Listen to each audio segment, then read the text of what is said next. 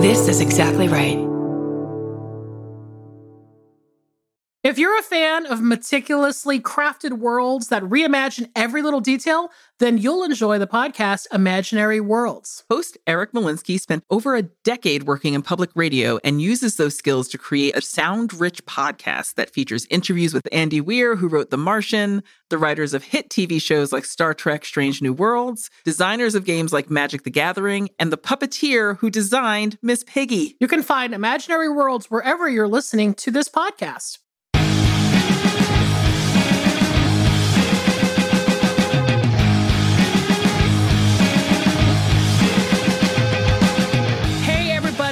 To another episode of I Saw What You Did. Bonus episode. Pew, pew, pew, pew. Pew. I'm Millie, by the way. I'm Danielle.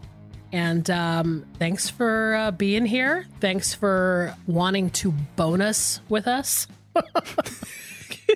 I will never feel like I'm a bonus in anyone's life, but I appreciate it. You're a bonus in my life. And Aww. but you're also on the main feed. So how about that? this is real. I was just making the pot the incredibly nerdy podcast metaphor of you're my bonus episode, but you're also my main feed episode, if you know what I mean. Oh, that's a sweet. That would be such a sweet card. I would I would think that was sweet and then vomit because we both host a podcast now and exactly. You know. and I would also think it was sweet if you like if people only were allowed to send it to like their grandparents or their great aunt who had no idea what it meant, just to get their reactions. Like I just want taped reactions to like, oh, thanks. uh what is this? Good times. War of the Worlds. That's the only radio I know of. Jim, is is this a, a bomb threat? is this in code? I only remember when Jimmy Dean was on the Kraft Theater of the Stars and he was doing a Arthur Miller play. I don't know what the fuck. so, okay, I thought it might be fun for this bonus episode if we did something where well let me let me give it a little bit of context so i have gotten a lot of emails and a lot of texts from people in my life about the podcast which is awesome i'm honestly just like i love that my friends are listening to it i don't know if that's yeah, i'm sure it's probably the same for you danielle where you're like oh my my sister likes it it's a win like Completely. she doesn't like anything I get excited when I see your sister's um, likes on the Instagram. Yeah. I was like, and listen, my sister, it's a hard sell for her a lot. So I'm like, she likes it. I'm thrilled. I get a, I've been getting a lot of messages from my friends who don't actually know you, Danielle. And a lot of these people are people that I knew from Atlanta, like people went to college with that I don't know if we necessarily have overlapped, you know? Right. like my friendship and the podcast with you and knowing them. So yeah, I think there's a lot of people, not just people I know personally, but I think a lot of people out there that are obsessed with you and just want to know more.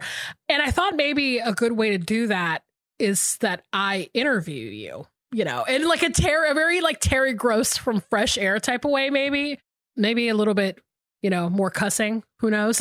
oh yeah, I'm down. If I can curse, I'm down. Okay, good. Because I, you know, it's always a, you know, an ask of like, hey, do you mind if I ask you a bunch of personal questions and you can tell them to people on a microphone? Well, it's also what's what's wild is that like it doesn't feel that way when we record because I'm just talking to my friend. yeah, I know.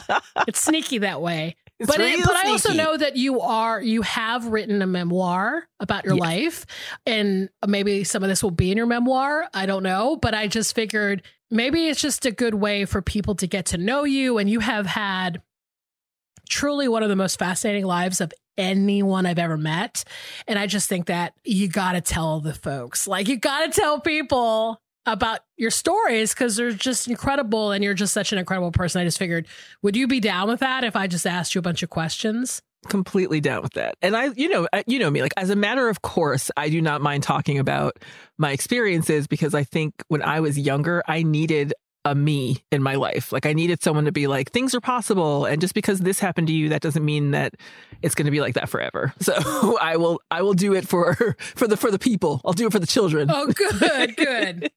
Okay, you've mentioned in other episodes that you grew up in Warwick, New York. Yeah. Were you born there or you were just were you there? Yeah. Childhood? So um my mom and dad were child were um, high school sweethearts and he was a year older than her. So when he graduated he moved to north carolina with his family. Like his family's like good all our kids are out of school let's go. And they moved back to north carolina. A year later my mom graduated and ran away from home the summer after she graduated to join him without telling anybody. Oh, wow. and uh, she was pregnant with my brother within like three months. And then maybe longer than that. And then she was pregnant with me like six months after my brother was born. And then at that point my great grandmother her grandma was like you need to come home. Like come home. So when she was pregnant with me she moved back to new york upstate new york um, and that's where i was born. Yeah, because you've talked about having this. I mean, how I see it anyway is this really like idyllic farm based, rural almost upbringing, the nobody's fool upbringing. yeah So, do you remember that? A lot of that of, from your childhood? Were you into like going through the wheat crops and I mean, it was still the 1980s. It wasn't like Little House on the Prairie. Oh, so you weren't born in Days of Heaven, the movie, where you were you were born in a field. they put they put a scythe in my hands as soon as I turned five, and I was just chopping down wheat. no, it was. I mean, it was kind of like that. it is kind of bizarre to think about because I was outdoorsies, but it was like a forced outdoorsies because in the 80s, in the summer especially, I think parents were like, "Go outside and don't come back till the streetlights come on." And that was how. And then we were just outside all day like finding adventures. And um, so, yeah, I liked being outside and I love four seasons. I miss having four seasons. But yeah, I had a very like, my town had one traffic light for most of my upbringing. Um, you know, high school was flanked by farms on all sides. Uh, it was definitely an idyllic upbringing that I 100% could not stand when I was growing up there Yeah. It was so safe and so like you know insulated but also it was very strange because i was you know the black people that were in my town i could count on two hands and five of them i was related to. So it's like it wasn't was not very diverse at all. Um, and those small towns come with their own their own baggage. And sometimes it's not outright racism. It's just that knowledge that you don't belong and you don't fit in. Yeah, I was going to ask you about that. Did you feel like growing up there as a black woman was hard? Just considering, yeah you know, the racial composition of where you were living. I'm hearing it more and more from Black women online and in my own life, where I grew up out of place in so many ways that race almost wasn't the top one, but it was always the foundational one. So I felt out of place because I was Black. And so I, you know, we had to go swimming for gym and I was like, oh, I can't, my hair. And like people just didn't understand that. And they would like make fun of me because my hair didn't look like it was wet and just, you know, just all that kind of stuff that just is always foundational. But then it was also like I felt out of place because I was weird. I listened to punk rock. I liked, you know, heavy metal, uh, which was of the time, but not for black people. I would go to concerts and be the only black person at like the heavy metal shows. And I felt out of place because I was like, I was into art. And then I also was out of place because we didn't own a house. You know, I lived with my grandparents in a duplex. I've, I've always lived in apartments. Like there were a couple of times where my, my mom rented a house, but um, we never lived in the whole thing. It was like a house that was bisected into duplexes. So, you know, that's not common where I grew up. You know, everyone Yeah. owns a house and, you know, lives in the house with the 2.1 kids and the dog and all that shit. So I was out of place in so many ways that after a while, it was just like, eh, fuck it. I just don't fit in here and I'm not even going to try. Yeah. I know I totally hear you on that. Like my my dad was in the military and he we moved around a shit ton. And we actually lived for long periods of time in hotels. And that was always such a weird subject, you know. And I guess obviously when you're a kid too, there are moments in childhood where you're like you figure out maybe somebody tells you that but like you're like oh i'm not like everyone else for some weird reason. And it usually has something to do with class. And you're like Yep. somebody's like you're fucking poor. And i'm like what? Like like I'm I just at the library. Yeah. what do you mean? I know. Like I, we had to. We didn't have a um, a washer and dryer in my house growing up, but there was a laundromat on the corner. And part of the reason when my grandparents moved to this place that they moved to in Warwick is because they didn't drive. So they needed to be in the center of town to get anything done. So we could walk to the grocery store, we could walk to the dry cleaners, we could walk and we could wheel our cart up to the laundromat. And it never failed to blow my mind when I was an adult living in Harlem and living in New York City and seeing people my own age with those metal grandma carts because it's just practical. When you live in a city, it's just practical to have one. And it blew my fucking mind and it gave me like instant trauma flashbacks because I'm like, I remember bringing that up the street when I was nine and 10 years old. or like, I remember dragging that up the street as a teenager and watching my crush drive by with his parents. And here I am going to the laundromat already embarrassing enough with my whole family's clothes. Like it was just so so many moments like that that were always class-based embarrassment for sure and just compounded, you know. I also think too that was like not to say that it doesn't happen, but I feel like in the 80s when we were small, you know, that was a huge thing. I mean, it was in movies. Huge. It was like the center of like a lot of movies, especially movies fe- featuring like kids and teenagers and like it just seems like it was probably pretty hard to be poor in the 80s for multiple reasons, but just for you know, being a kid and getting bullied for that kind of shit. Oh, Absolutely. And also, like you remember, like growing up in that time, it wasn't like we were seeing representations of different ways to live. So now you could turn on a TV show and the family lives in an apartment. That was not normal when we were growing up. It was never that. It was always a house. It was always a house or you're super poor. And those were the only representations. There are lots of ways that I felt out of place growing up. And, and in a way, it was kind of liberating because realizing early on that I did not fit in made it more possible for me to be independent a lot sooner than most people I knew. Yeah. So, how, were you always close to your grandma? Because I know you have such a amazing relationship, and you know she's obviously a big part of this podcast. But were you were you always close to her? Like, did you live with her at certain points? Yeah, yeah, I was always close to her. We lived with my grandparents when my mom first came back from North Carolina, so we were at my grandparents' house for like like a few years, a couple of years, and then my mom, um, my mom was on welfare, and we got our first apartment. It was like a Section Eight apartment kind of thing, and in true small town fashion, it's because um, a family friend bought a building and opened a deli downstairs, and so he rented the apartment to her upstairs. so that was like our first place was when I was like five, um, and it was just my mom, my brother, and I. But it wasn't, you know it was an apartment.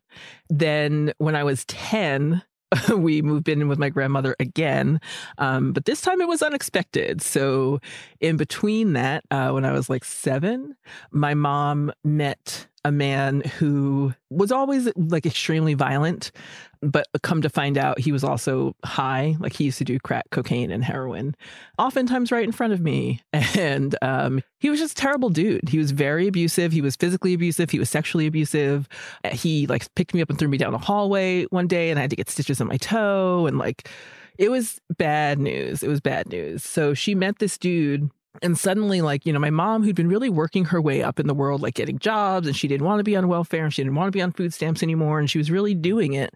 And then he just came and dismantled all of that and used like all of our money for drugs. The car that my grandmother took out a loan to get her a car, he drove that into the ground. He would take us, my mom worked nights. Um, she worked at a switchboard place where she put together like computer components. And then she worked as a nurse's aide. And he would take my brother and I and load us into the car, middle of the night, and drive us over the Tappan Zee Bridge into the Bronx, where he would leave us in the car while he scored drugs or while, while he did drugs. Sometimes he took us with him on robberies, like he robbed bodegas all the time and just like left us in the car. Like I was be in the backseat with my Judy Blume book. Like I don't know what's happening, but he came out of that store with a fucking sawed off shotgun and put it under the car seat. Wow. And like it was really violent. It was violent and horrible. And then he got put into jail for something that's in my book, but it's hard to talk about. So, um, but he got put to put into jail, and basically the authorities were told my mom like he can't be within a thousand feet of your kids and she had a kid with him. They'd had a like my little brother by that point. So I imagine she was kind of torn, but her decision was to drop my brother and I off at my grandparents' house for a weekend and not come back. So she bailed him out, moved to the city with him and their son, and they had two more kids, and I never lived with them again. Man, holy shit. Yeah. Your grandmother was, man, I mean, what a fucking angel. You know what I mean? Yeah. My grand and my grandparents were retired at that point. Like they had moved to this place in Warwick because they were done. And I always thought like, you know, like my grandfather worked in the city and he would, you know, it's a two hour commute one way by bus. And, you know, he always busted his ass. So he was done. And they were going to have this life together where they would, you know, go to Atlantic City and like just be together. And then here we come, these two preteens. And my granddad went back to work. My grandma got a job for the first time. She was like a stay at home mom before that. She got a job waitressing and was really kind of funny. She got a job waitressing at um, this catering place inside of a convent. Like there's a convent in my hometown. And then she started working for the convent and eventually ran the switchboards. But I also worked at that convent when I was a teenager. Wow. so it was kind of a weird connection. What was working at a convent like? It was bonkers. Well, because the sisters were like, I'm not a religious person. My family is very much like, you know, get baptized, do your communion, you're out. Like we just covered all the bases for your little soul. We're out of here. Um, so I'm not really religious, but what was really cool about working at the convent is that these were all women who had lived all over the world. So there were women there from Italy, from Germany, and that was actually kind of inspiring to me. I'm like, you can keep the God part, but it's cool that like to learn about where you traveled as a result of what you chose for your life. You know, to be in a small town and talk to people who had that kind of worldly experience was like really inspiring to me. Yeah, I grew up Catholic, as I mentioned before. Uh, it's like the center of my neuroses, I think. But I never had been to a convent. I've def I've been to like a monastery, but I've Mm. just to visit, like not not to hang. Uh, but- Can you imagine hanging in a monastery?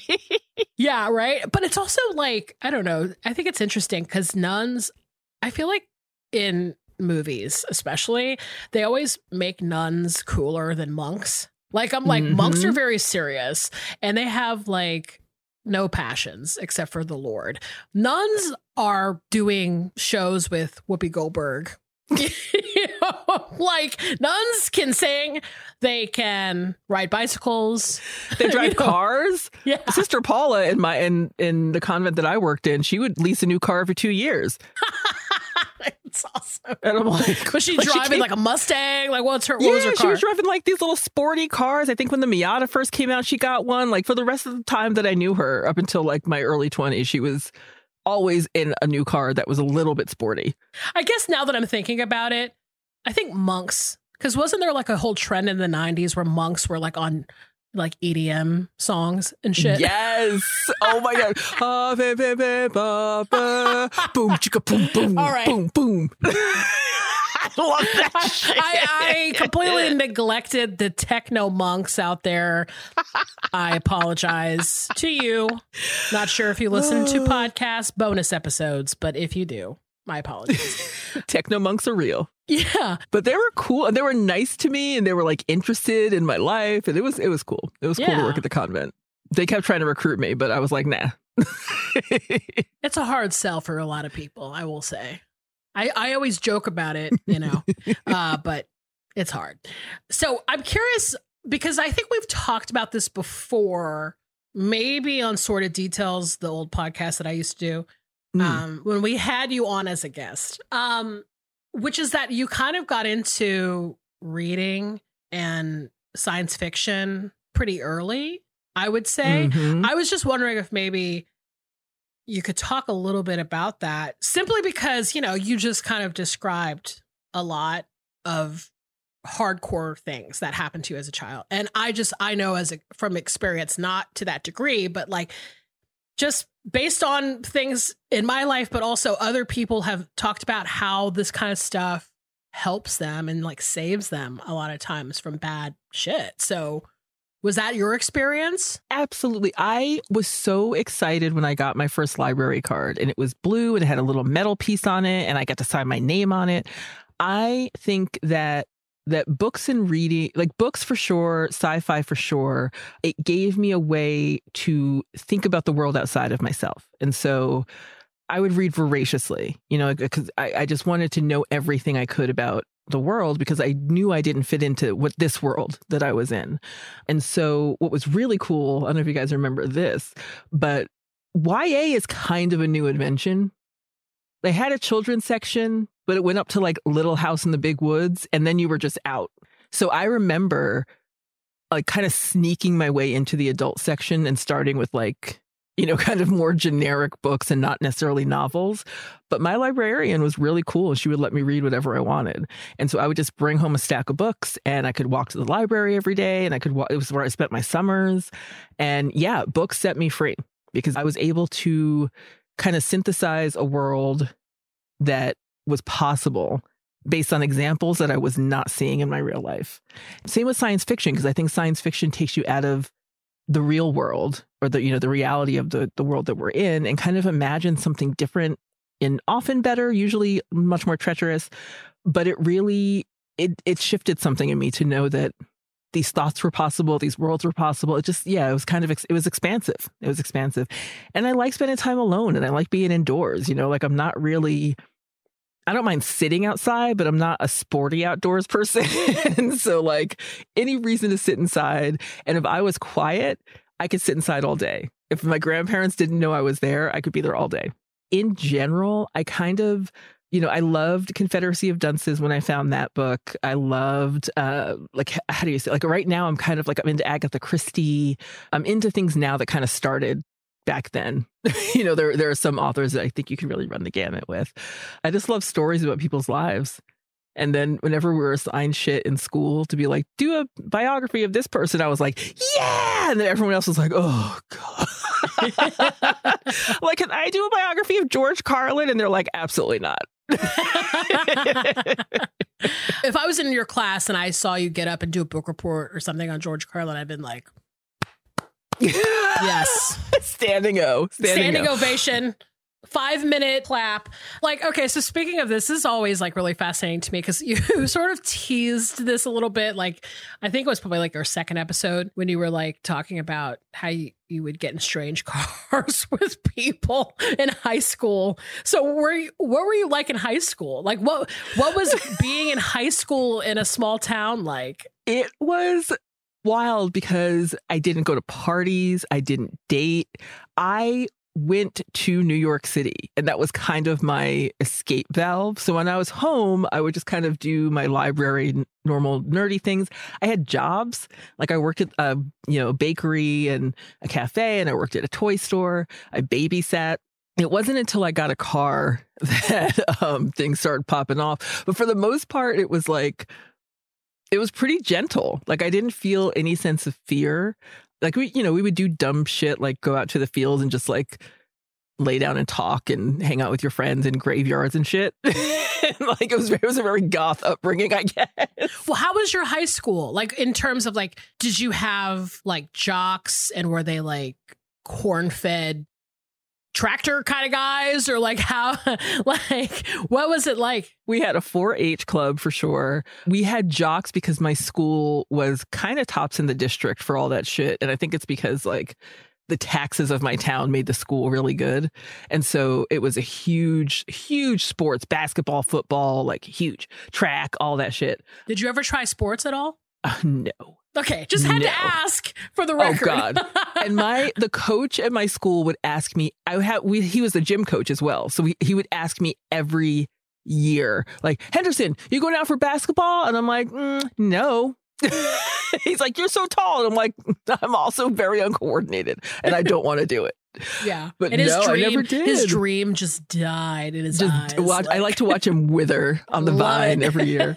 But I, I did drum corps, which is like so nerdy. I played baritone horn and we marched in these wool uniforms all summer long in regional parades. And we had to learn how to play songs and like march in formation. And it was very militaristic, uh, but it was fun. It was fun. That's kind of the most, the most that I did. And I played softball when I was a little kid. Um, but that ended when I, I threw a complete tantrum, flung a bat back towards the bullpen and hit the fence, but I missed my coach's head by like five inches. Like she had to duck to get out of the way. And I was like, oh, I've got some anger issues that I will not resolve for a decade. Sorry. so sports always brings that out of people that it's the if it's festering. I played Yeah. softball too. Uh, we'll we'll have to talk about that off mic because it was a huge part of my life, like in a way that no one really knows about. So there, Real? Ooh, the lost episode might be all about softball. yeah, it'll be my like uh, my my the road less traveled thing. You know how it's like the like I could have been this or I could have been this. Truly, if But I hadn't killed that person on our softball tournament in 1988, I could have been a star. If I But hadn't yeah, started smoking cigarettes, I could have been a completely different person. I know I talk about cigarettes a lot on this podcast, but I'm just saying they're Like, not just cigarettes. Sometimes they're life choices. You know what I mean? Exactly, exactly. Depending on how, how early you start, too. Yes, that's Um, true. But it was definitely like your quintessential jock prep. Oh God, everyone had a fucking Saab when they drove when they got in high school. Like Jesus Christ, lousy drove a with Saab. Saabs. But it was from 1984. It had 104,000 miles on it, and I ran over a boulder and cracked it, cracked the oh axle. so, and it fell down a hill.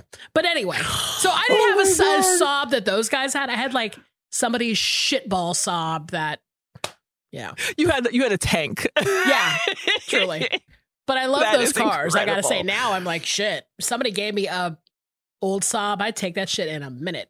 the box I like the boxy ones, but everyone had that like teardrop shaped one and like oh God. it, just, it Uh-huh. was just like the wealth and privilege in my town was astounding. And that was just an extension of it. So even though it's like the car is not bad, it's just the people in it are such shitheads. Yes. And it was all like, you know, it was a time of like turtlenecks and waterfall necklaces, like the necklace that popped over the top. And like everyone did everything the same way and things would get popular in the same way. And I just didn't want any part of it. So I was, I think like, like I started really flying my freak flag when I was in seventh grade. And um, I just kind of, you know, amped it up, kept it going. The first day of my freshman year in high school, I wore a skirt made out of ties. And I was so mad when Blossom did it because I was like, this bitch, I got this from Sassy Magazine. I'm the only one clearly who reads Sassy Magazine. No, but you, I swear to God, there's always this one, there's usually one girl that you grew up with that you go through like middle school and high school with, because I guess you live like close to each other, that like was alternative when she was in middle school. And you're like, wow, like what a pioneer. I Mhm. worshiped that person. Like whoever was alternative in middle school, which I argue is like the worst. I actually think middle Oh. school is worse than high school. That's just my 100%. yeah. In so many ways. It's like your body is revolting against you, your brain is still developing. Everyone is so cruel. It's the cruelest years of Totally. the school life. And usually in high school, if people are shitty to you, you just drive your Saab into New York City and, you know, fucking go hang out at like the cool bookstores or the cool movie theaters. In middle school, you are fucking trapped because you have to be at home with your parents on a Friday night. Usually, and the only thing you have is like Saturday Night Live or like Mhm. Yes. like sketch comedy TV. You don't have any way to escape it. All know? you have is the kids in the hall, and you better make sure you tape it because they're not going to show it again. yeah. and you won't be able to just watch it whenever you want. So yeah. it was brutal, brutal. And you have to get on the bus with all these assholes. And like, it's just, you can't, you're right. There's no escape. There's no escape. So yeah, my escape was kind of to just be like, I'm not like you. Like, don't, if I don't play your game, then you can't hurt me or be cruel to me in the way that you're used to being cruel to and hurting people. So in high school, you were kind of hanging out. Do you were doing some like heavy metal activities. Oh, yeah. Like you were in, you were a little bit of a headbanger, which I love. Oh, Monsters of Rock tour. What's up? See, now you like in science fiction. This is all coming together for me. like I'm like, oh, heavy metal fan into science fiction. Come on, like this is awesome. I picked. Oh, I picked to do a podcast with the right person. You know what I mean? Like this is incredible. Because I because there was like people at my high school that were exactly that, and they were just like so fascinating and fun and interesting, and they grew up to be like awesome people. And maybe Aw. one of them is a murderer, but the rest are awesome. Um, I mean, that is the line we walk. Is that we're, we're we are not legion by any stretch because there's always that outlier. Yeah. And that outlier is usually terrifying. But oh yeah, I fucking metal. I would go to a Metallica show and just like work my way to the fucking front, and I loved that shit. I would go to Roseland, the wetlands. Like I would just go to, and because I was tall, no one asked me any questions when I walked up to the front door. Front door. Like I could get into any concert, any bar, any club because my goal wasn't to drink and be crazy. It was to see the music. what did you do after high school? Did you stick around? Did you no. hitch a ride out of that one horse town? I put Bon Jovi on the tape deck and I was out of there. God, amazing. well, because like the the place where I grew up too is is it's interesting in that way because I grew up in Warwick, New York, which is on the border of Vernon, New Jersey, which is where Action Park is. Oh yeah. Um, and there's a documentary about Action Park, and I will tell you that it is all real and is terrifying. But like once you get to a certain age as a teenager, you kind of spent some summers at Action Park. But for my last summer, after I graduated, I worked worked my ass off. I got a car for I think it was like a hundred or two hundred dollars and some babysitting for free for the family that I worked for. And this car was a clunker. It was a Chevette. It was a clunker, a tank, like, but it was mine. And I would go to concerts and I would go, you know, drive to Connecticut to see like Ani DiFranco and like I was just all over the place. Um, but I did go to college. I went to college for a year right out of high school. My best friend Alexis, who's still my best friend to this day, was kind of the one who encouraged me to apply because my my guidance counselor kept steering me towards community college. And there's nothing wrong with community college at all, but I knew I didn't want to stay in my town. So I'm like, why are you eh, steering me towards if I if I don't want to be here? So she was like, you can apply to other colleges, you know. And she really like helped me with that. So I went to a very small college called Lasell um, in Newton, Massachusetts, and I chose it because the application was only twenty dollars, and because Anne Sexton lived there when she was alive. oh wow. Those are those are not the ways to choose a college, people. I mean, it sounds good to me, but you know, I was like, ooh, this poet that I like lived there, and it's only twenty bucks, and I hated it. Oh God, I hated it. I was a, I was majoring in fashion design because I was I made my own clothes, and you know I started sewing when I was like twelve, um, and I would go to the thrift store. My fabric that I used used to buy was like I'd go to the thrift store and deconstruct shirts and pants and stuff, and just use that to like very pretty and pink, like put it back together again. But I thought I thought that's what I wanted to do. I loved Todd Oldham, like it was kind of that House of Style time. So I went to school for fashion design in Newton, Massachusetts, right outside of Boston.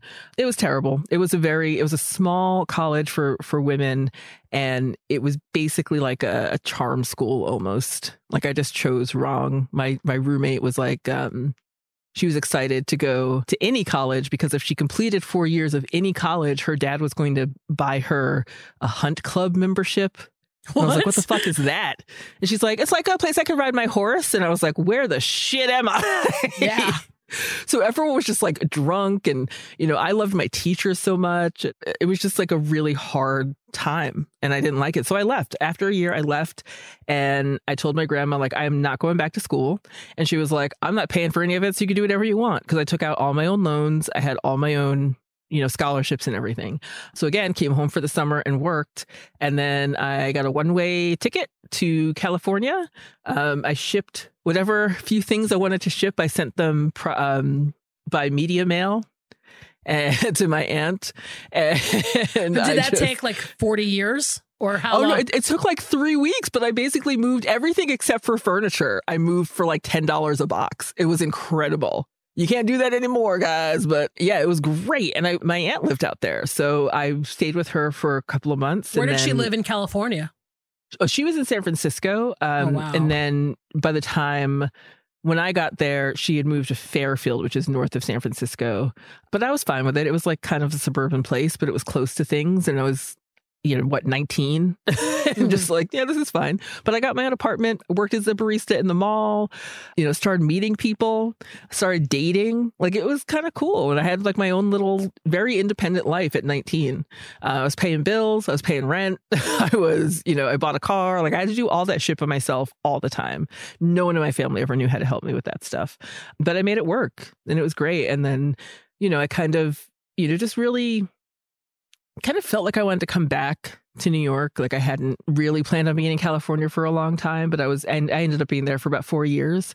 And I came back to New York in 99, moved to Queens, and, um, with a friend of mine from California who was a flight attendant and wanted to, you know, kind of have a roommate because, you know, they weren't always going to be home.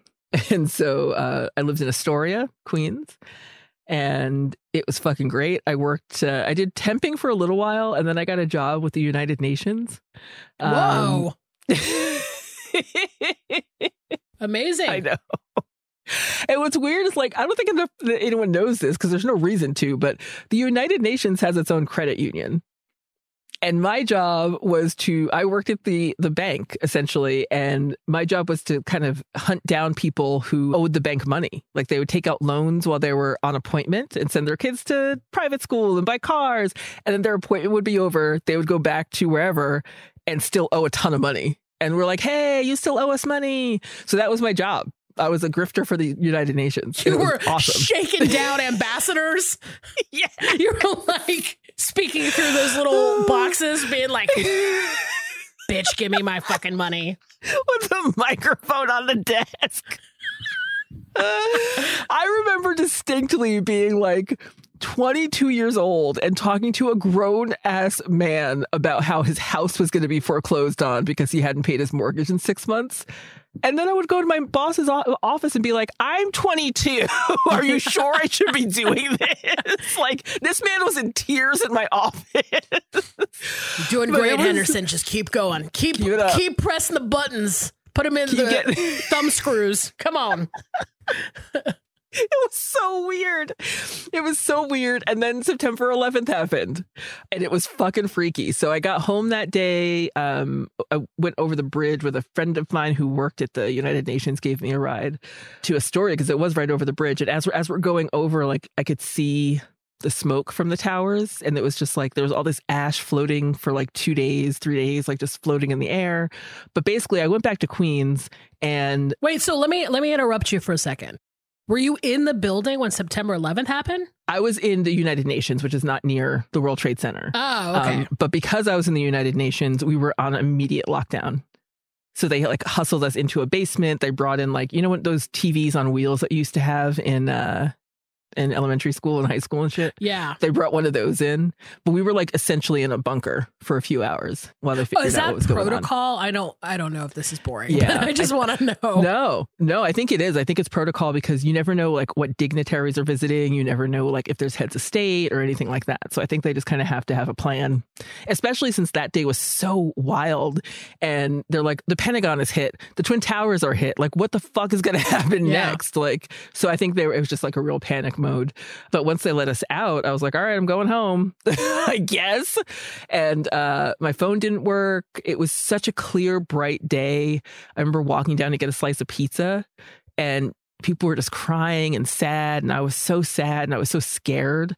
And I realized very acutely that like, I'm on an island by myself in that moment. And I found a way to get home uh, to Warwick for a few days. And I went with my friend Sarah Jackson. But it just like, I don't even know if anyone remembers that time after September 11th, but you know, anthrax was a big deal. People were getting mailed anthrax, you know, in envelopes, and it was really scary. I would I would be walking on Eighth Avenue or walking on, you know, um, it, like walking close to downtown, not even close to the World Trade Center, just on my way downtown, and you would see tanks just bringing huge beams of iron and you know driving out of the site. It was really really sad at the time that September 11th happened, I was like a senior in college and I was general manager of this college radio station. And every year we went to this uh, event called CMJ, which they used mm. to have in New York. And it was like, you know, basically like the South by Southwest that took place in New York. It was essentially all these college radio kids getting together for a week and just kind of running around New York, going to see bands and, you know, all the shit. So we for whatever reason decided like the the school was entirely chill with us we were on a plane to new york a week and a half after september 11th like basically what? we were like they hadn't canceled the festival technically and so it was this thing where we're like well we have all these tickets and there's six of us we might as well go and so we got on an airplane a week and a half after September 11th. And I remember thinking, wow, I've never seen the airport this empty in my life. There was nobody on this plane but me and my coworkers. And then we were like in New York, a lot of it in lower Manhattan, because that's where like a lot of bars and stuff are. And I was like, wow, the vibe is so fucking crazy. Like, I can't imagine what it would have been like for you, like living there, but I just remember being in in that environment for a very short period of time going, this is insane. Yeah, it was somber and wild. Like that is so bonkers that they're like, yep, plane it's fine. Get on a plane. A plane? Yeah. No, different world things. back then right? We keep saying a different world but i guess that's kind of but truly true, you know? truly oh, holy shit. Yeah it was it was it changed my life because it changed the city for me. Like i didn't feel safe in that city anymore. And it was a city where i came of age you know? Like i felt very at home in new york. But not after that. It was really strange. And it kind of you know that those events kind of make people take stock of course. But I think the only thing that I really decided was I'm not closing the door on New York, but I, I can't be here right now. So in February of 2002, I went to see, um, to visit a friend of mine in Alaska. And I went for a week and I loved it. I loved it. Middle of winter, fucking loved it. And so I came back to New York, sold all my furniture. I bought a car. I bought a Subaru Forester, like the old boxy ones. I only put what I could fit in there strapped my bike on the back, and in May, quit my job and drove to Alaska. So you quit the United Nations job and just drove to Alaska. Yeah. That's incredible. How was the or... drive to Alaska, by the way? I actually never knew you could drive to Alaska until you told me that you did it. Yeah, there's there's a couple of ways in. Um, but I went so I left from New York, I went to Memphis, and this is again, this is around the time when like I was friends with a bunch of people on message boards and you know, I just had friends that I hadn't met yet anyway, like all yeah. over the place. But yeah, I drove to Memphis and I went to Memphis in May, which is a dope ass weekend. Um, I saw Morris Day and the Time and Lucinda Williams and like all these great bands uh, with my friend Angie.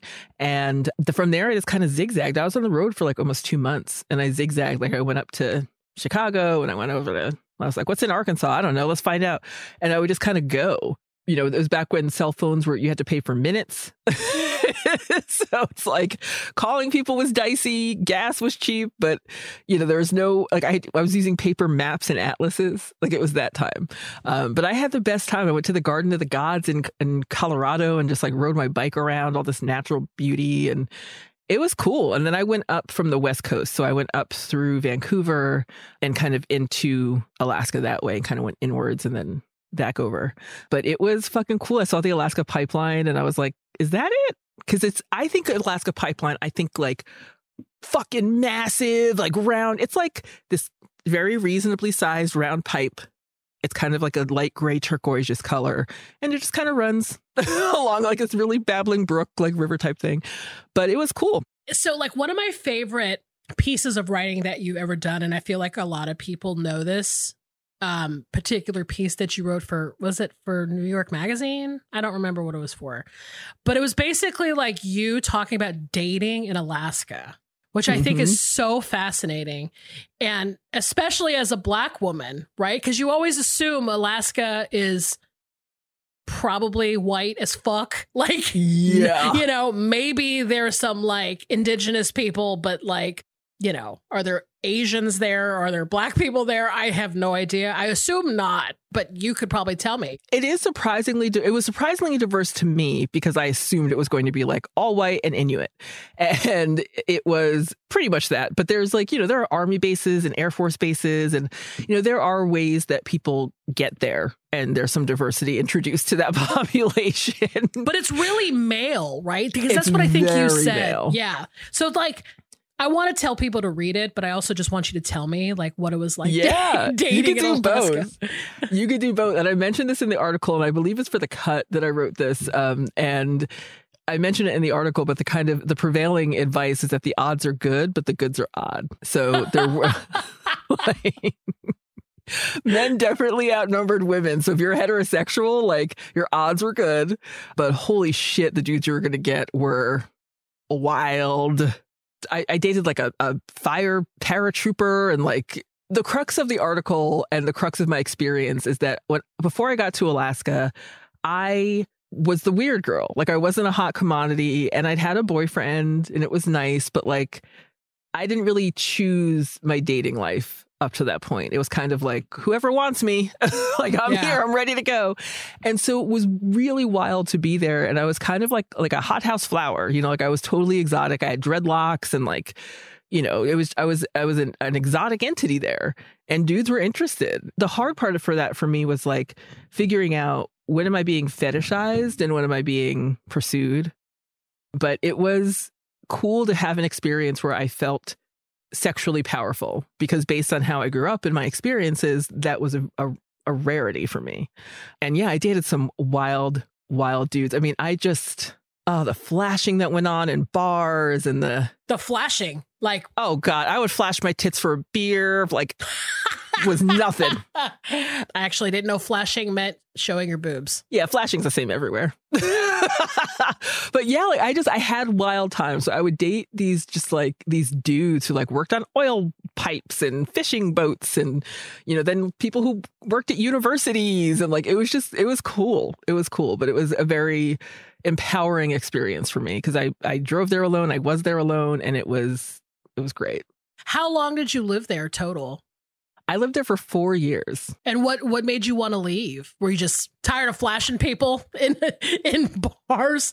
I'm like, "You know what? These titties have seen it all. Let's get out of here." They they are cold and I'm I'm over it. well, it was there are a few things that made me want to leave. One of them is that you know I have suffered from depression since I was a teenager, and it was exacerbated like you would not believe when I got to Alaska because it's dark half the year. And shocker, that's not great for people who have depression.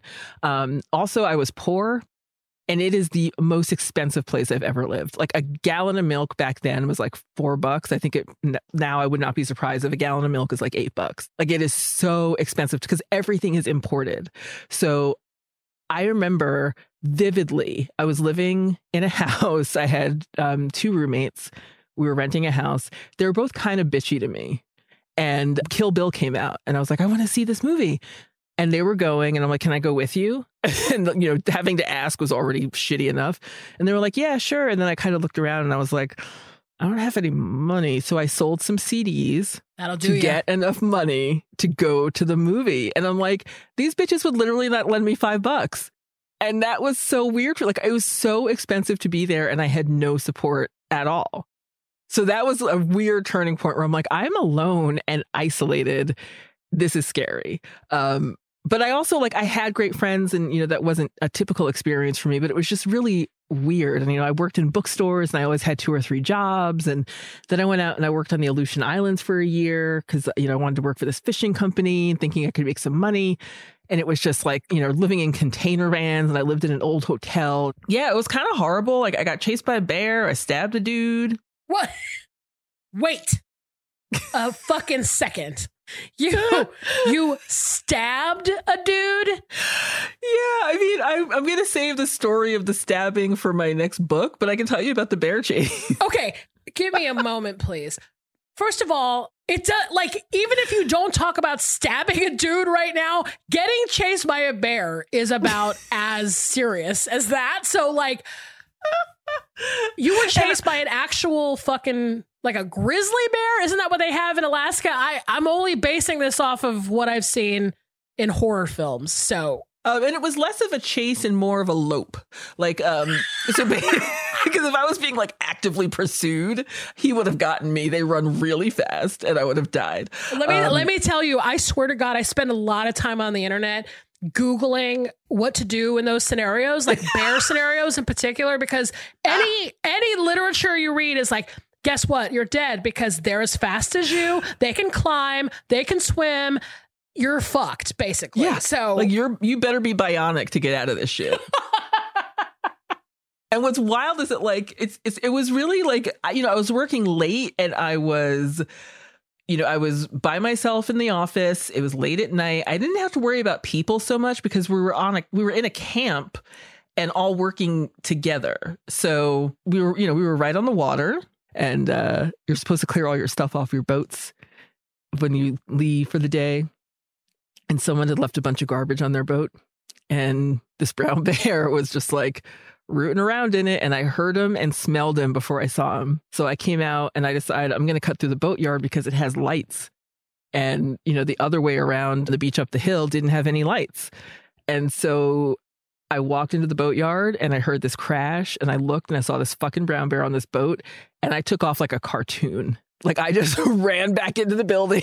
you know, I was there by myself. I was late at night doing HR shit and I ran back into the building and um, just slept on the floor because he was just pacing in front of the door on the beach for a little bit. And I was like, all right, I can't leave.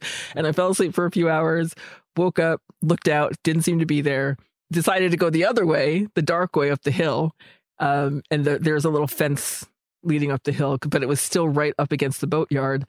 And as I round the building and I'm walking up the hill, I hear him snorting and like like like snuffling around again. And I was like, "Fuck this! I'll, I'll wait till daylight." and I just went back in the building and slept for the rest of the night on the floor.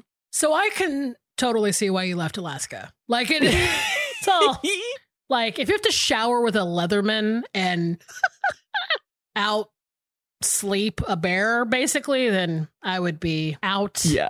And it was time because I was just depressed. I was depressed. It was time to go. But re- and really, what kicked me over the edge is that um, my my granddad had lung cancer and he was very sick and dying, and it came on very quickly.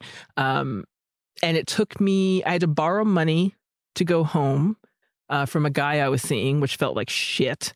But he was very kind in giving it to me. Um, he bought me a plane ticket, but it took about 24 hours for me to get home. And by the time I landed, he had already died and I didn't get a chance to say goodbye.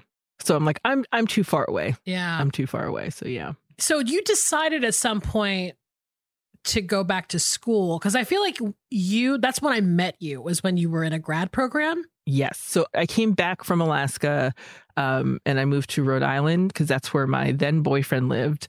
And, you know, got my own place and everything. It was fine. We weren't, we didn't live together right away. But I was working for a glass blower. I was working at a bakery and just kind of felt like, you know, I'm almost 30 and I just feel like I'm not making choices anymore about what I want to do that propels me forward. I'm just surviving. And that was okay for a while. But when you're depressed and feeling that way, it just like, I don't know, I didn't have much to live for. It didn't feel like. So one of the women who I was working with at this bakery was like talking about her experience in college and her kids were going to college and she was an older woman. And she was like, you know, you should go back to school. like I just feel like, you know, talking to you and the things you're interested in, like you should give it a shot. And I was like, I can't. Like I don't have any money. And she's like, you can get loans, you can do this, you can do that, you can transfer the credits you already have from the year that you went. And she was really she had to explain all of that shit to me. And that those are the kinds of people that I feel like are true angels in that universal sense. Like something from the universe put me in that place to meet that woman because she really gave me a way forward. Instead of just saying you should do this she walked me through the steps of how it was possible. And she made it really hard for me to say no. You know like she's like you want to do this right? And i was like yeah i really do but i don't know how. So i went to the university of rhode island in kingston and i majored in english lit because you know love to read and um women's studies And so when I, I, that was when I was 30 years old, I went back to college and I got my undergrad degree because I double majored. And then I went to um, the University of Wisconsin in Madison because I got a full ride for my master's program in gender studies. Wow. And I started uh, Feminist Ryan Gosling. So the first two months of my my grad school experience were that. Yeah, I want to talk about that because that is kind of you were on the map so many times before feminist Ryan Gosling, but I think that's like it became a true sensation and kind of like made you famous. I mean, that's I was just getting to know you at that moment. And, you know, I, I was obviously very curious because you seemed like you were really doing a lot of gender studies work. And I was, you know, obviously very interested in that about you. Um, but then you you basically created it as a way to study for your programs, right? Isn't that how it started? Yeah, because well, undergrad was such a great experience for me because I was friends with my professors and I was like learning things in a way that felt good to me. And then I got to grad school and it was heavy theorizing, just yeah. such heavy, just so heavy on the theory that it was like it took all the fun out of learning for me. And I was just sad and considering like what am I doing? This isn't the type of work I want to do. Like I wanted to teach at that point. I wanted to go on and get my PhD and like be a professor. And I just hated all the theory. I couldn't get through it. It was so dense. So I just sat down one night and I think I, I had just seen Drive. like I took an afternoon off and went to the movies and saw Drive. That'll do and, it. and I came back and I made a couple of cards that I posted on my personal Tumblr as I was studying. And my friends were all laughing. And I will, I will give this one to Becca Havens because she is the one. She's a friend of mine who said, take this off of your personal Tumblr and make it its own thing right now. And I was like, all right. And I didn't come up with the Hey Girl thing. That was another person um, because I guess Ryan Gosling was reading something um, on MTV News or something like that, where somebody had posted all these like, "Hey girl," but it was like, "Hey girl, you look nice today," or just like kind of innocuous things, and it made Ryan Gosling laugh and it made me laugh. So I just wrote, Hey girl, and then I would just write some fucking dense theory and it cracked me up. And I put it on a picture of Ryan Gosling and I started to remember that shit. So they were just like flashcards for me for school. And I went, I put it up on its own thing. And uh, it was a Saturday. I went to the farmer's market. And while I was on the bus coming home, I was getting all these uh, emails and text messages. And my friends were like, You're on Jezebel, you're on this, you're on that. And I was like, What? and literally overnight it blew up. I mean, it was the high Tumblr era for sure. Yeah. And it was the high Ryan Gosling era. It was like a perfect storm of awesome shit happening for you. it really was. And then you and it turned into a book. Like Yeah. I wrote the book on my first winter break. I wrote that book in a month. Holy shit. Cuz I'm like I can't like I was going to school I was a teacher's assistant, so I was teaching classes three times a week. I was writing my thesis and preparing for a dissertation, and I was newly married. And I just I couldn't do I'm like I can't add this to my workload. You know, I was studying already like you know 10 hours a day. So I just wrote it over my winter break. And so what did that do for you in terms of like did you think after this maybe I should write more books and be a writer? Or were you no. interested were you still going back to grad school being like this is what i'm doing. I'm i'm you know doing my dissertation. I'm going to get my phd and that's that's that right? Absolutely. I thought well this is fun. I'm going to be a professor. Right? Like that was my my goal. And what was really strange is that at the time doing that became kind of miserable because the internet is going to be the internet. And instead of people kind of joining in on the joke and being fun and having fun with me while I was having fun with it, um, I started getting all these people telling me that I was wrong and I'm doing it wrong. And, and nobody knew that I was a black woman until the book came out and I posted some pictures from the book launch and people were like, oh shit, you're a black woman. and like, oh, is that going to change the way you yell at me now? Like, what the fuck? Yeah.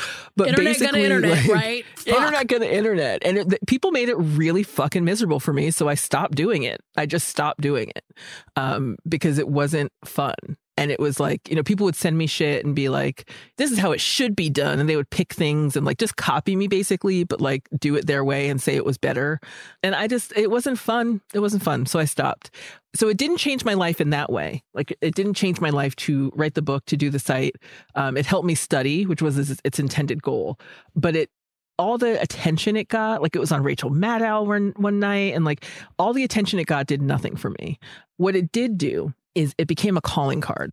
So I wanted to write freelance.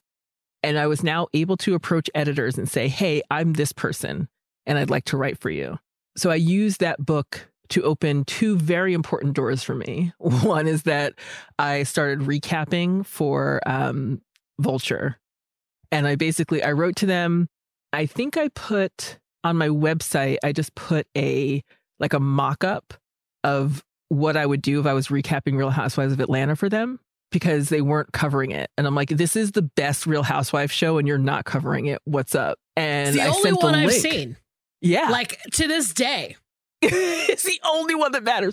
Potomac, I think you'd like Potomac too. Uh, but, but I sent them a link and I'm like, hey, I'm this person. I wrote Feminist Ryan Gosling. I would like to recap this for you. And they hired me and I started recapping for them, which made me realize that I could do freelance writing and I could write in a way that was not purely academic and it was actually fun. And I also used it, I used that book as a way to, like, I kind of uh, wanted to add it and I knew that it would help me when it was time for me to apply for PhD programs because they love people who publish anything. And it was a very specific thing. And I was applying for, you know, gender studies programs and communications and media programs. So I knew that that would help me stand out. It wouldn't necessarily help me get in but it helped me stand out. And um, I did. I got offers from Emory and and all over the place. And I chose the University of um, Washington in Seattle because my husband really wanted to be there, and I thought it was it was a good balance and a good mix for my academic life and my personal life. And I'm gonna possibly ruffle some feathers right now, but I fucking hated Seattle. Really? I hated it. I've never been around meaner people in my entire life. And they have this thing called the Seattle freeze where it's like, Mhm. oh, yeah, for like two or three years, we just don't talk to you or interact with you. And I was like, that's not going to be me. I'm friendly. I'm going to make friends. And it was just dour, mean people everywhere I looked. And truly, no one really wants to admit this, one of the more racist places I've ever lived. Wow. Not my favorite place. And you lived in Alaska. And I lived in goddamn Alaska. I grew up in farm town and I lived in Alaska, and Seattle was more racist than both of them combined. That's Like people would call me nigger on the bus. yeah. Yeah, it was bad. Yeah. It was bad. And the Pacific Northwest has a lot of that, and nobody really wants to admit it, but it's true. Sure. Um, so I was just, I was having a really hard time adjusting. I was really having a hard time in my PhD program because I felt like, you know, I chose communication and media studies because I thought that's what I wanted to do, but I just wasn't clicking with any of it. And I couldn't stand my professors, or at least one professor in particular. She was a real bitch. Um, and then I looked around the room one day and I was like, I'm going to be talking to the same seven people for the rest of my fucking life. I'm going to see them at conferences. I'm going to be writing papers to them. This is my life forever if I stay here. And if I do this, my marriage wasn't wasn't in a good place. I wasn't in a good place. I was depressed. I was sad. I was not well when I lived in Seattle. So I left my PhD program after the first semester and I I started writing for The Stranger. Eventually moved up and was the arts and culture editor for The Stranger for a little while. But I was still freelancing. I was able to afford my rent that way. And yeah, I just kind of did that for a little bit. And then my marriage ended. And I was like, I don't have a reason to have to stay in Seattle anymore. So I packed up all my shit, put it in a pod.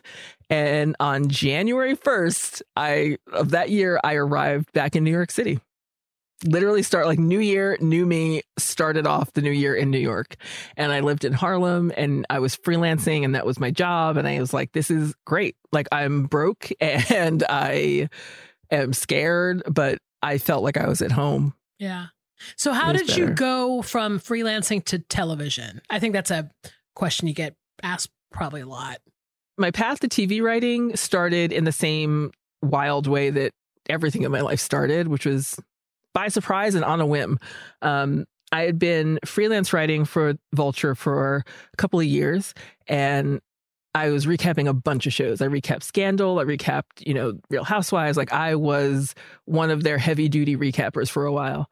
And when my friend Ju- Julie Klausner, who I met during the feminist Ryan Gosling time, because I came home uh, for the holidays to visit my grandma, and she was like, "You should be on my show," and I'm like, "I'm going to be home for four days. like, I will if you if you could put me in this window." Um, and then we just hit it off, and we've been, we've been friends ever since. And she left her recapping duties of Real Housewives of Beverly Hills when Difficult People got picked up. So she asked me if I would take over her recapping, and I said, "Yeah, I'll recap Real Housewives of Beverly Hills." My agent found me through those recaps because I had one recap in particular where I did it in the voice of one of the more annoying characters on the show. I did the whole recap that way. And let me tell you, the fans were livid. They were like, Who is this asshole doing the recaps? We hate her. I felt like a piece of shit. People did not like me at all. They're like, Where's Julie? We don't want any of this my agent called me the next day and was like, Hey, I'm an agent and you write about television in a really funny way. Have you ever thought about writing for television? And I was like, uh, no, I, haven't. Because who who just assumes they can do that? Exactly. and we we really talked about it because I knew nothing about television writing, not a thing. But she worked with me, and she worked with me for almost a year and like told me what a spec script is, walked me through the process of how people get hired. Like you write a spec script, you take some meetings, you know, you get hired on a show and you're a staff writer, and then you kind of work your way up to like she explained everything to me as if I was five years old because that's what I needed. Um, and I wrote a spec script. I genuinely just took moments of my life and fictionalized them a little bit, and just like that was my spec was just writing about like my my my insane family life yeah. and I just made that my spec script for a half hour comedy. And um, through Julie, I'd met Tom Scharpling. and Tom was working on the show Divorce. Uh, and it's very rare to have a writer's room in New York. Most most writers' rooms are in LA. And he was like, you know, you're funny, and you're a person who's been divorced. And Julie t- tells me that you want to get into TV writing. Like you should you should submit your spec script to this show. And I was like, all right. So I did, and I got hired and I was that was my first staff writing job was writing for Divorce on HBO, and it was wild. It was a wild experience, and it was you know a couple of months, but I got to stay in New York, and it was great, and it was just up from there. You know, my friend Patrick, who I met, Patrick Somerville, uh, and I met when he came to Wisconsin to interview me about feminist Ryan Gosling. And we stayed in contact and stayed friends. So when he started on Maniac, he was like, Oh, yeah, you're doing TV writing now, right? Like, you should check this out. Like, I think you'd like it. It's like, it's really sci fi. It's really up your alley. And that was my second job. Yeah. so there's like, there's this level of nepotism in the business that I've never benefited from. But in those two instances, I feel like my friends were looking out for me for sure, or at least willing to give me the chance, which was cool. Yeah. And then at some point, because I know you still write for TV, but then you also wrote a memoir.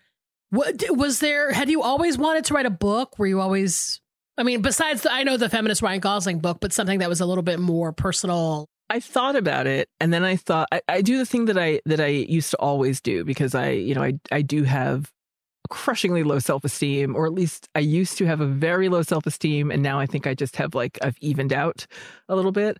Um, but I never thought my life story was worth writing about. I thought like things have happened to me, but weirder and wilder and worse things have happened to other people. So why would I take up the space to write a book? And it wasn't until I I met my literary agent, Christopher Schelling, through my friend Rainbow, Rainbow Rowell, who I met on Twitter. like just the internet has been good to me in so many ways. But Rainbow was in town and we met and her we had dinner with Christopher, her agent, and his husband, who's um her, his husband's Augusten Burroughs, and um Augusten really doesn't like anybody, so I was just like, I'll go, good, like I'll go, but if he doesn't like me, I'm prepared for that, even though he's one of my favorite writers. Yeah, it's like I'm really Pressure's to take on, that bitch. shot. and he liked me. He liked me. so um, we just became friends, and they moved out of New York and into Connecticut, and I would go visit on the weekends. And Christopher um, and I talked about, you know, if he would be my agent and represent me. Um, and I was like, yeah, but I don't know if I really want to write anything like that. And then Augusten was the one who really said to me, you know, that the stories that you tell us around the dinner table when you visit are so funny and so great. And he's like, you know, wouldn't it be easier for you to just write a book and get in advance instead of struggling to make ends meet with freelance forever? And he kind of really just shifted my perspective on that a little bit. And just in that way, kind of thinking that, like, oh, yeah, they're just stories. They're just stories that I'm telling. It's Yeah. not like, you know, this tome that I'm writing. And that really helped. And Christopher, Christopher also helped uh, because he he would say, well, remember that story you told? Like, why don't you just write that down in a Word doc, just like one or two pages? And I did. And then he'd say, like, well, what about this one? And I, I did. And I did that like three times. And then he was like, all right, let's put a bio on this because this is your pitch doc. Like, we'll put a bio on this. Uh, you just wrote three chapters of your book. And uh, Pretty like, we'll- sneaky, sis. yeah, we'll bring it around. And I was like, "What? That's it?" He's like, "Yep, that's it."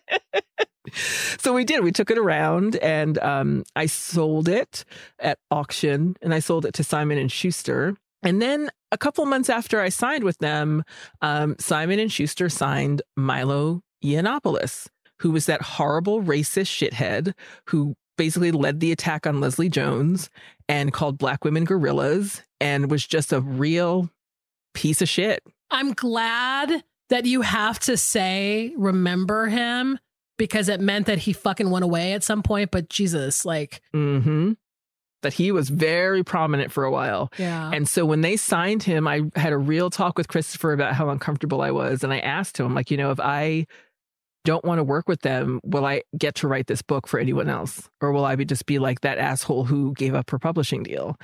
And he was like, I will support you no matter what you want to do.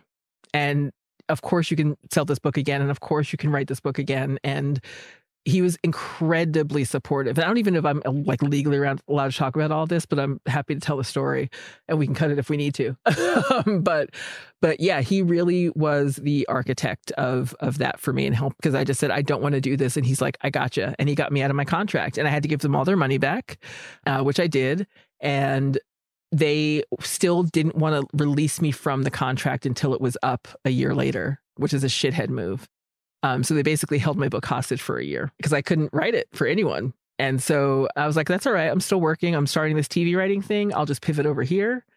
I was out to LA for like six months and I would I would really go back and forth. Like for the first couple of years of my TV writing career, um, I would be out here for six months and then be in New York for six months. And it was hard to to navigate that because I had to find like cat sitters and friends who would stay in my apartment. Then I had to find places out here and I had to pay for them on my own out of pocket. And I wasn't really getting paid enough for TV writing to support two apartments in the most expensive cities in this fucking country. yeah. And it was hard. It was really, really hard. And I had also, um, I had optioned my book proposal at that point. I came out to LA and did a bunch of meetings and optioned it to Annapurna, and Paul Feig was going to direct it. And then that just ended up falling through. But that felt like a big deal thing. And I got a little bit of cash infusion from that. And that was kind of cool. But then, yeah, I came, you know, came back to New York, was able to sell the book again, ended up at Viking, which is just a dream come true. And it should have been my first choice. um, but my editor there, Andrea Schulz, she's just, she's the best. Andrea Schulz is the best and was very patient with my writing of this book because it was it was hard. It was a lot harder than I thought it would be in ways I didn't expect it to be. Because I'm kind of, you know, I'm mining my deepest trauma. I haven't talked to my mom in like 20 years, and I'm really going through the toughest parts of my life and writing about it again.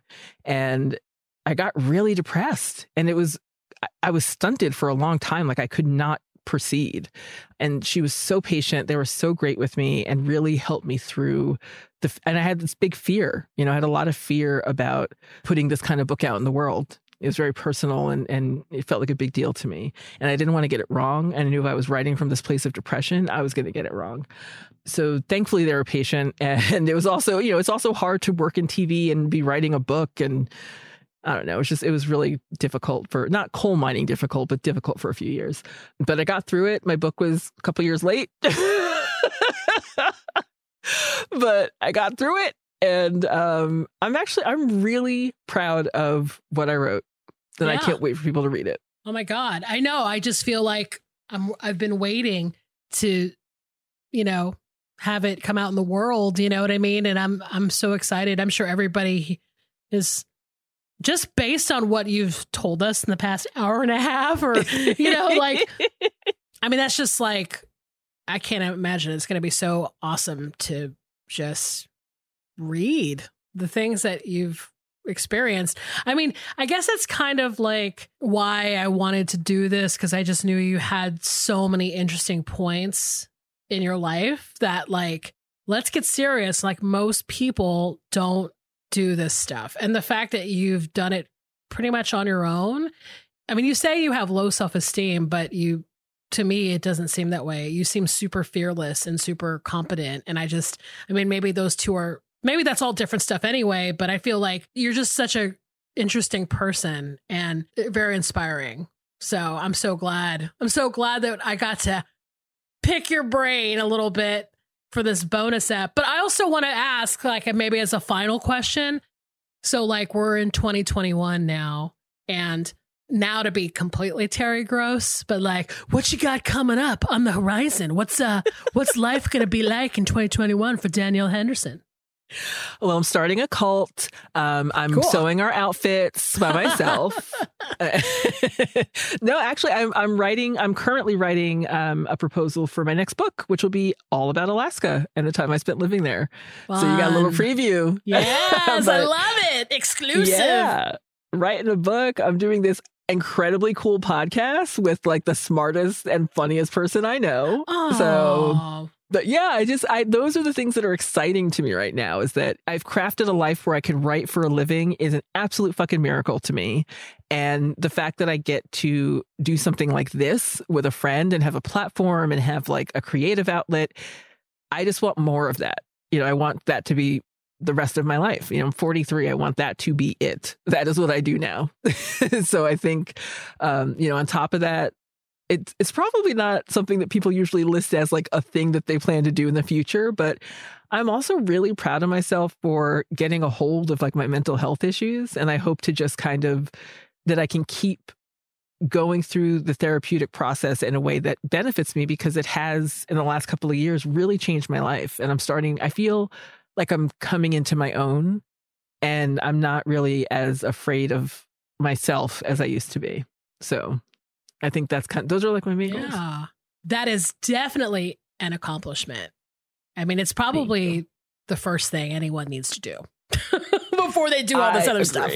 You know, so I agree. I know therapy is so great, and I just it, more than anything, it helped me recognize patterns and patterns in my life that were enacted by the things that I went through as a kid. And there are things that I would never think were tied to my childhood that are absolutely tied to my childhood and how I react and how I talk to people and you know how I feel when I'm threatened and how I feel when I'm scared and all of that is tied to so yeah therapy I'm going to recommend it every chance we get. Well gosh, thanks so much for sharing all of that. I hope it wasn't too personal. I mean, no. I, I'm just so lucky to be sitting here with you right now. I'm so lucky you didn't get killed by a black bear.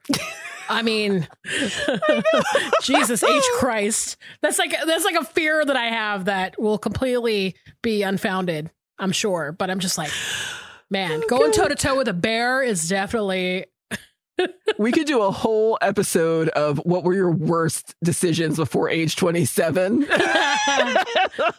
but i i do feel lucky and i'm just I'm, thank you for making this easy to talk about my life and and make it fun and the biggest part of the reason why it's fun and easy to do is because you're really a great friend and you're really a great person. And I'm just very excited that we get to talk to each other every week.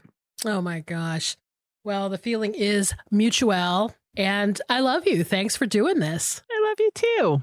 Well, I hope you enjoyed it, everybody. I mean, what else do you want from us? We're giving and giving. It's the whole story. What what more can I say? You got an exclusive. God damn it. But um, yeah, I guess like thanks for listening. And come on back to the main feed and we'll have an episode for you. See y'all soon.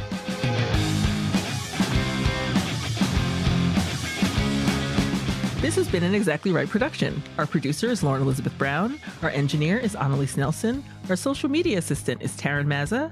Our theme songs by Tom Breyfogle. Artwork by Garrett Ross. Our executive producers are Georgia Hardstark, Karen Kilgariff, and Danielle Kramer.